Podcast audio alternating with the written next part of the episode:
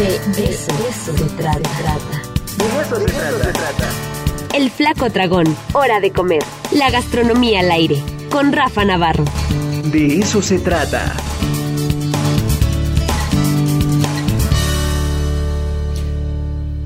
Queridísimo Rafa Navarro, el Flaco Dragón, ¿cómo estás? Muy buen día. Bien, Ricardo, muy contento de estar con ustedes como siempre. Oye, pues ahora ¿dónde te fuiste? A ver, cuéntanos. Bueno, pues fue un fin de semana movido en las faldas del Popocatépetl, hubo buena acción gastronómica. Fuimos al Festival del Aguacate Atlisco y en Huejotzingo estuvimos en la Feria de las Berries. Vamos a empezar con el aguacate. Pues diciendo que el aguacate cada vez cobra más importancia, no solo en México, que siempre ha sido algo muy mexicano, pero a nivel mundial, por decir, en Estados Unidos es un mercado que está creciendo muchísimo. En cada Super Bowl se consumen más de 130 mil toneladas de aguacate eh, que la gente usa para ver el Super Bowl. Fíjate, investigando un poco, California es la que produce más del 80% del aguacate que se produce en Estados Unidos, ¿no? En Santa Bárbara en particular hay un festival del aguacate que hacen desde hace 34 ediciones. Atrae a 100 mil fanáticos eh, dentro de las actividades que hay hacen el Campeonato Mundial del Guacamole pesan a ver cuál es el aguacate, eh, pues el que tiene más peso de los productores, uno llega a pesar 1.8 kilogramos, se me hace un poco raro, digo, van a ser injertos y todo este tipo de cosas, pero no deja de ser... Les gusta mucho eso a los gringos, ¿no? Este, como competir y hacer grandes... hacer todo show. Fíjate, en este festival tienen más de, más de 70 actuaciones musicales en cuatro escenarios, ¿no? O sea, en realidad es un, mega, festival, Con el aguacate ahí como, como de pretexto, ¿no? Que eso es algo que en México todavía pues nos falta nos hace falta, nos hace cosas para producir también para, Oye, pero no se sacrifica un poco el sabor en ese tipo de pues, de propuestas. No sé, digo, es pregunta. Yo pienso que en el de 1.8 kilos, pues la verdad es que son ya como injertos, casi casi un papayón ahí de este aguacate. pues ya tiene muchas mezclas, muchas, muchas combinaciones, ¿no? Eh, decir algo, un dato interesante que también estuve ahí leyendo, en la cueva de Coscatlán, en esta región de Tehuacán, eh, se tiene el registro más antiguo del, consumo del aguacate, digamos, ¿no? Por parte del humano, que están 10.000 años. En esa cueva también encontraron el maíz, este, calabaza, había otras cosas. otro dato, en Atlisco, eh, la Asociación Aguacatera Atliscayotl produce más de 2.500 toneladas al año, que si ya lo comparamos contra las cantidades que se mueven en Estados Unidos, pues es muy poquito pero como producto del campo poblano, pues es muy grande, ¿no? Y de este lo mandan a muchas partes de la República, incluido Michoacán, Monterrey, este, México, Querétaro, etcétera, etcétera. Sucedió algo interesante en Atlisco, el 20 de agosto declaró el Cabildo el Día Municipal del Aguacate, ¿no? Esa región, este Valle de Atlisco, pues tiene una tradición importante. Ya se habían hecho cinco ferias del aguacate anteriormente, pero con la pandemia, pues se paró un poco el tema y ahora hubo una iniciativa de hacer este festival. Se llevó a cabo en, una, en un lugar llamado La Granja de Clau y sus amigos, en una zona ahí pues, céntrica de Atlisco. Eh, pagabas 10 pesitos para la entrada. Había stands, música en vivo, un área infantil con juegos. Como es una granja, pues podías ver conejos, patos, este, cochinos, borregos, ahí como en sus, como en sus corralitos, digamos había un juego de canicas de estos que si te llevas un premio te podías llevar hasta un videojuego, no sé cuántas cosas. Eh, había también dos stands como de asesoría al campo, ¿no? Hasta podían sacar su ISO 9000 en sus procesos, este, temas de fertilizantes, había hasta eh, cuestiones de tractores. Eh, dentro de lo que vendían encontramos un, algo interesante, un shampoo de aguacate, ¿no? Además de mm. jabones, cremas, aretes hechos con el, con el eh, la semilla. digamos, la semilla, este, pulseritas también. Ahí probamos, hay dos marcas eh, cerveceras locales de Atrisco que ya tienen un rato y hubo dos propuestas. Una hicieron una especie de cóctel y le mezclaban hoja de aguacate. Eh, la probé fresca, sabrosona. El, el vaso era como verde, también de la otra cerveza lo cual me recordó un poco a lo que sucede cuando es la fiesta de San Patricio en algunos pubs en Puebla, que colorean la cerveza y la ponen verde y es como una experiencia así como, como muy diferente porque estamos acostumbrados a ver la cerveza como en color, pues como amarillón, pues ¿no? Sí, sí. Y, y, ahora la ves y como que, ah, caray, a ver qué sabe esto. Encontramos también, hablábamos del cacao la semana pasada, un licor del cacao, nos pareció interesante de una marca que se hace en la ciudad de Puebla, un licor de nogada también, que esto es muy diferente a lo que habíamos dicho, habíamos hablado del pulque. ¿La probaste, ¿Lo probaste? Eh? Sí, sí, pero me pareció más interesante el licor de cacao. Este, compré de hecho una, una botella ahí pequeñona para tomarla luego eh, fría. Y bueno, Como digestivo, ¿no? Una de stand, sí, sí, por supuesto. Y bueno, eso fue, digamos, el Festival del Aguacate, una propuesta pequeñona, digamos, no tan grande como estas cosas que luego hacen en Atlisco, como el Festival de la Asesina, que sí es impresionante. Claro. Pero creo que ahí está la, como propuesta muy buena, ¿no? Y luego, Huejotzingo es famoso por las conservas, la sidra de toda la vida, eso ya lo sabemos, pero ha tenido un movimiento gastronómico interesante en los últimos años. Eh, han metido el Festival de la Sidra, el Festival del Pipián, alguna vez fui, interesante, también ahí lo hacían en el Zócalo, el Festival de las Carnitas en el mercado, el Festival del Chile. No he desayunado, eh, Rafa, no he desayunado, así es que no, no te portes así, por favor. Amigo. Y en, en, una junta auxiliar que se llama San Diego Buenavista, está como a 18 minutos del, del Zócalo, digamos, de, de ahí de Huejotzingo. En San Diego Buenavista el tipo de clima que es frío, tiene buena altura, pues tiene una producción interesante de berries, ¿no? La, la, las familias, empresas pequeñas. Entonces, por segundo año hacen esta, este festival de las berries. Entonces, fuimos, llegamos una carpa muy grande en un campo, digamos, al aire libre, eh, puesto los stands muy bien, se ve que pues, el ayuntamiento ahí este, metió el apoyo fuerte, ¿no? Estaba la gente de protección civil, en la entrada se sanitizaban, igual en la otra feria también tenían su arco sanitizante.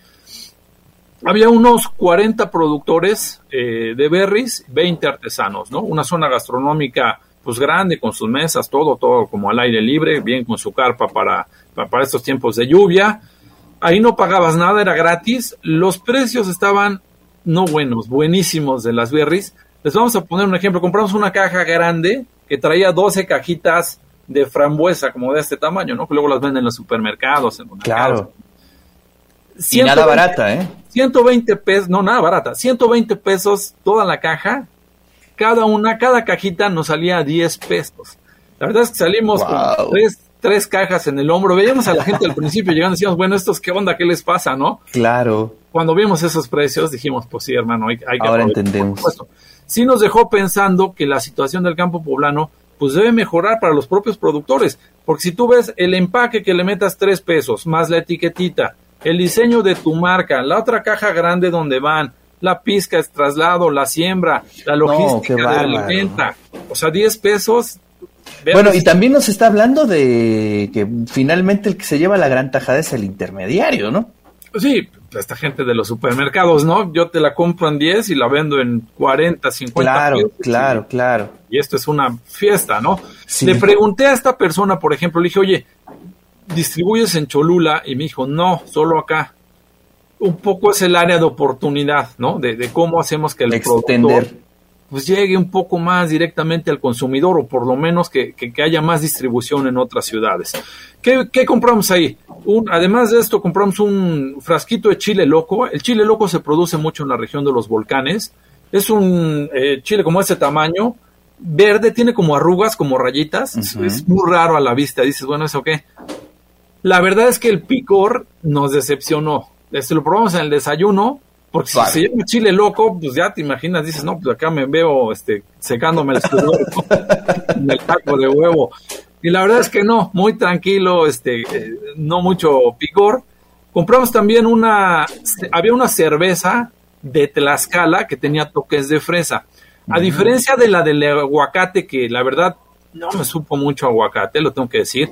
Esta sí tenía como un tono acidito, sí, sí, percibías la fresa en la cerveza, también muy fresca, este, como muy agradable, ¿no? Encontramos claro. también una crema de maní 100% eh, natural, mezclada con cacao. No es tan pastosa a la hora en que la, la, agarré con el pan bimbo, no se embarra igual que las marcas comerciales, porque esas pues ya traen otros procesos, ¿no? Que se ven más bonitas, se lo montas mejor en el pan. Un poco más rústico, el sabor muy bueno, muy bueno también nos dieron una probadita de un mezcal oaxaqueño que venía con tamarindo. Este, la verdad rico, lo compramos. Oye, ese se antoja, ¿eh? Se antoja. Para tenerla en el refri ahí para algún buen fin de semana, este, disfrutarla ahí es, echando un tamarindito sabroso. Eh, ¿O ¿Qué otras cosas vendían? Bueno, vendían moras, zarzamoras, fresas, higos, que también es una producción eh, interesante la que se hace en el municipio. Hacían país, pasteles, helados, mermeladas, flanes. Eh, Oye, esa estuvo grandecita ¿eh? por lo que se ve, ¿eh? Muy buena, muy buena. Oye, con razón, con razón.